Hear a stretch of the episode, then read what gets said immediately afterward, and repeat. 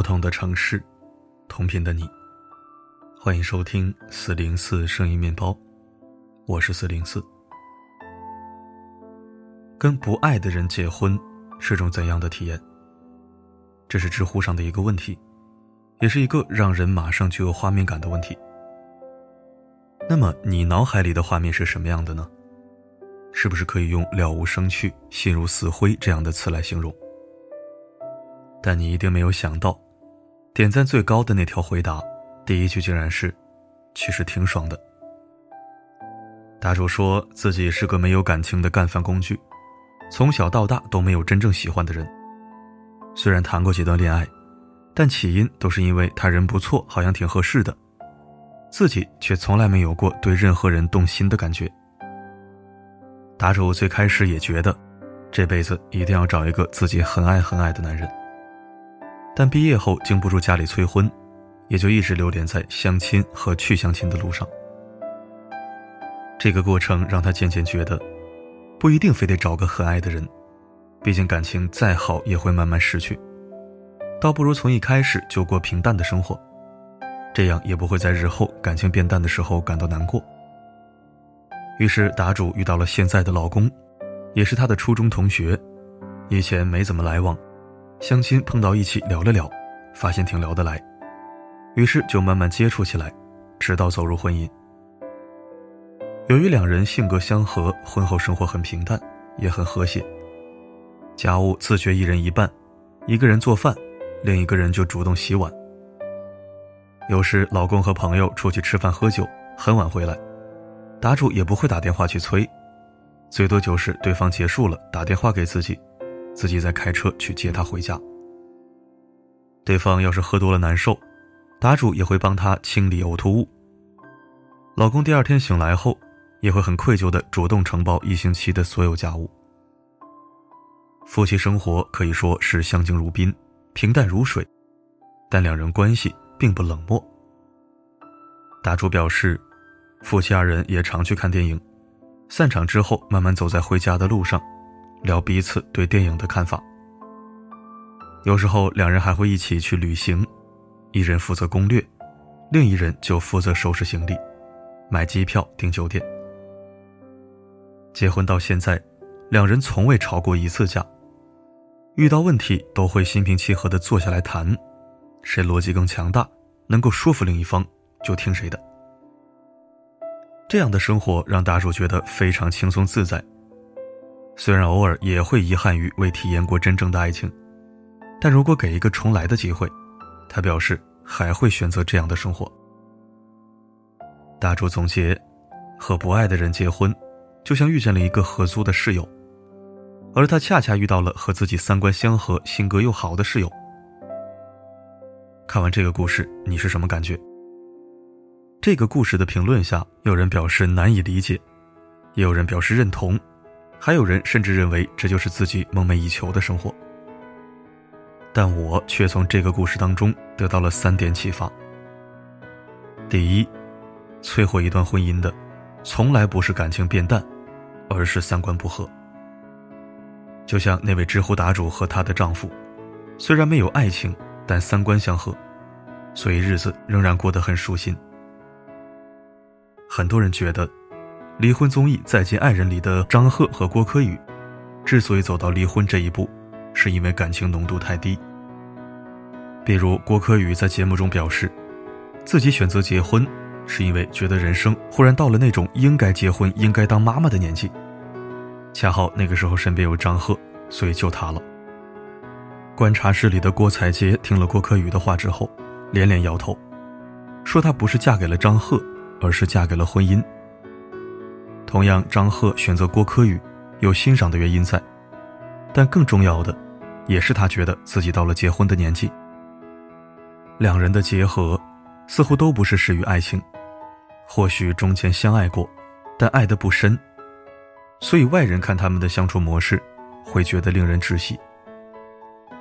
比如，由于习惯和作息不同，两人的生活几乎没有重叠的部分。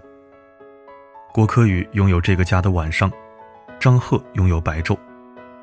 结婚十年，两人从没单独旅行过。其中有好几年都是各自待在自己的房间里。生活方式不同也就算了，更可怕的是，郭柯宇和张赫之间好像完全没有共同语言。张赫一直耿耿于怀的是，郭柯宇和他在一起时很沉默，但独自和他的好友在一起时，则完全是另一种样子，风趣幽默。郭柯宇则直言不讳地表示：“我的世界他不懂，他的世界我也不想去。”后台采访中，两人都感慨：“我们是最熟悉的陌生人，在这场婚姻里各自孤独。”刚开始看了他们的相处模式，我也觉得，没有爱情的婚姻很难持久。但仔细想想，他们的相处模式，仅仅只是缺乏爱情吗？就是合租室友，也不至于这么疏离吧？他们真正的问题其实是三观不合，这也是为什么两个人聊不到一块的主要原因。生活中的很多夫妻也是这样，如果三观能达成一致。就不存在单身式恋爱、守寡式婚姻、丧偶式育儿。就像知乎答主和她的丈夫，虽然没有爱情，但聊得来。丈夫不会觉得家务必须妻子做，妻子也不认为丈夫必须履行怎样的义务。爱情会变，但三观要变却很难。把婚姻完完全全的寄托在爱情上，不如从一开始就找到三观相合的伴侣。第二是高质量的婚姻，是把另一半当朋友。仔细阅读知乎答主和丈夫相处的点滴，你会发现，他们的关系就像是朋友，生活上互相扶持，精神上也互相分享交流。答主表示，因为不相爱，有时候很多彼此的心思，反而会更坦诚的说给对方听。两人虽然没有爱，但也并不互相讨厌。加上三观的确相合，所以相处得很顺利。最近热播的《披荆斩棘的哥哥》，让戚薇的李承铉火出了圈。有不少粉丝表示，终于见识到了戚薇的快乐。一直以来，戚薇和李承铉在大家眼中都是神仙眷侣，是娱乐圈公认的模范夫妻。有人问你俩如此和谐有什么秘诀？他俩回答：做彼此最好的朋友。朋友相处时最明显的一个特征就是不吝于分享。李承铉和戚薇就是这样的，他们会分享生活的方方面面，就连这次参加 P 歌时的选曲和舞台设计，也是夫妻俩共同商讨的结果。戚薇曾说：“我遇到什么都分享给炫哥，刷到好玩的视频也发过去。炫哥遇到好看的电影，哪怕自己看了一遍，也要陪我再看一遍。”李承铉也说，因为工作的关系，七哥回家时往往都夜深人静了。为了不吵醒睡着的女儿，我会搬两个小椅子，跟七哥坐在洗手间，聊聊一天都发生了什么，什么很有趣，什么很无趣。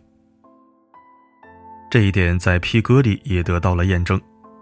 导演组就发现，李承铉每天都要给戚薇煲两个小时的电话粥，互相聊一聊今天发生了什么事儿。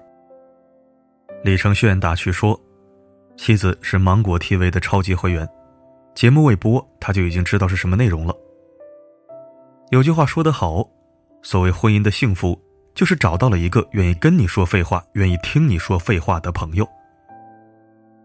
夫妻之间的分享欲越浓，感情就会越好，因为从一来一往的分享中，可以更深入的了解彼此，而了解会让人有安全感。朋友之间还有一个重要特征，就是不求对方为自己改变。比如戚薇个性大大咧咧，李承铉则有些阴柔。两人第一次见面，彼此都没看对眼。尽管都不是对方喜欢的款，但两人结婚之后，都没有要求对方为自己改变个性。婚姻中的双方，越是像朋友一样的相处，就越不会要求对方为自己改变。而需要为对方改变的东西越少，就越容易对在一起的状态感到满足。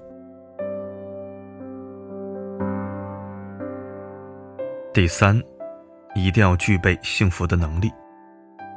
幸福有一个公式：幸福等于百分之五十的遗传加百分之十的环境加百分之四十的个体行为。决定幸福感的第一个因素是基因，有的人天生容易有幸福感，有的人天生就比较悲观。第二个因素是环境，占到了百分之十的权重。第三个因素是行为，而不是心态。积极心理学认为，心态不可测量，但只要你有持续去做有助于提升幸福感的行为，就会有觉得幸福的感受。剔除不能改变的遗传部分。剩下占比最大的就是个体的行为。这个时候，具备让自己幸福的能力者，就更容易产生幸福感。听过一种说法，最好的感情是随时可以分手的感情。不是说要对感情抱无所谓的态度，而是从心理上不是没对方就不行。一个人若没有让自己幸福的能力，那么两个人在一起也就不会幸福。最好的感情状态是，有你我很幸福，没有你我有别的幸福。一个人是不是能够一直幸福，要看他有没有自我生产快乐的能力。所有关系都只是锦上添花，一个人精神上的长久幸福，最终还是来自于自己心灵的丰盈。所以，爱一个人之前，必须先自给自足。文章开头提到的知乎答主，就是一个能够自给自足的人。伴侣出差没人一起玩，他就找朋友吃火锅、看电影，要不就宅在家里看书、画画。无论对方能否提供情绪价值，都乐得自在。当下我们看到这位答主写下的是这样的答案，但谁也不知道，若干年后，他们会不会突然就爱上了对方。毕竟，先结婚后恋爱的案例。也不少。知否里的盛明兰和顾廷烨，小公爷和绅士的婚姻，开头都是没有爱情，但他们各自的婚姻走向，都让人看到了美好。所以说，婚姻中的双方，如果能放下抱怨和不甘，拥有一颗好好过日子的心，以及认真打理生活的能力，婚姻就不至于惨到哪里去。毕竟，爱情不是人生的全部，不该占据我们的所有。在爱情之外，保留对其余事物的热情，才能时刻保持对生活的热度。任何关系，最终指向的都是自己。希望你能成为那个左右婚姻幸福，而不被婚姻左右幸福的人。与君共勉。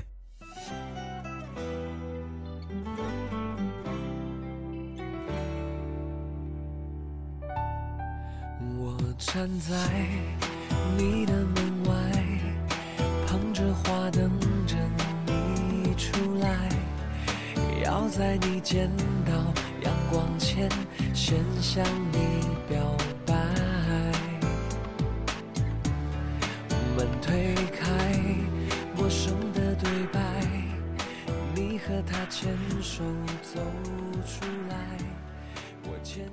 感谢收听。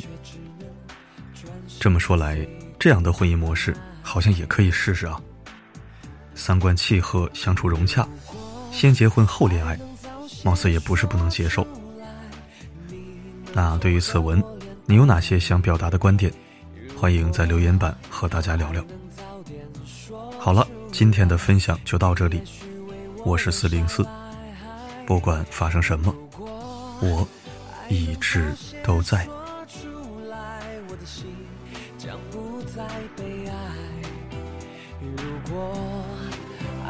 早点对你说出来，这遗憾将不存在，却不能重来。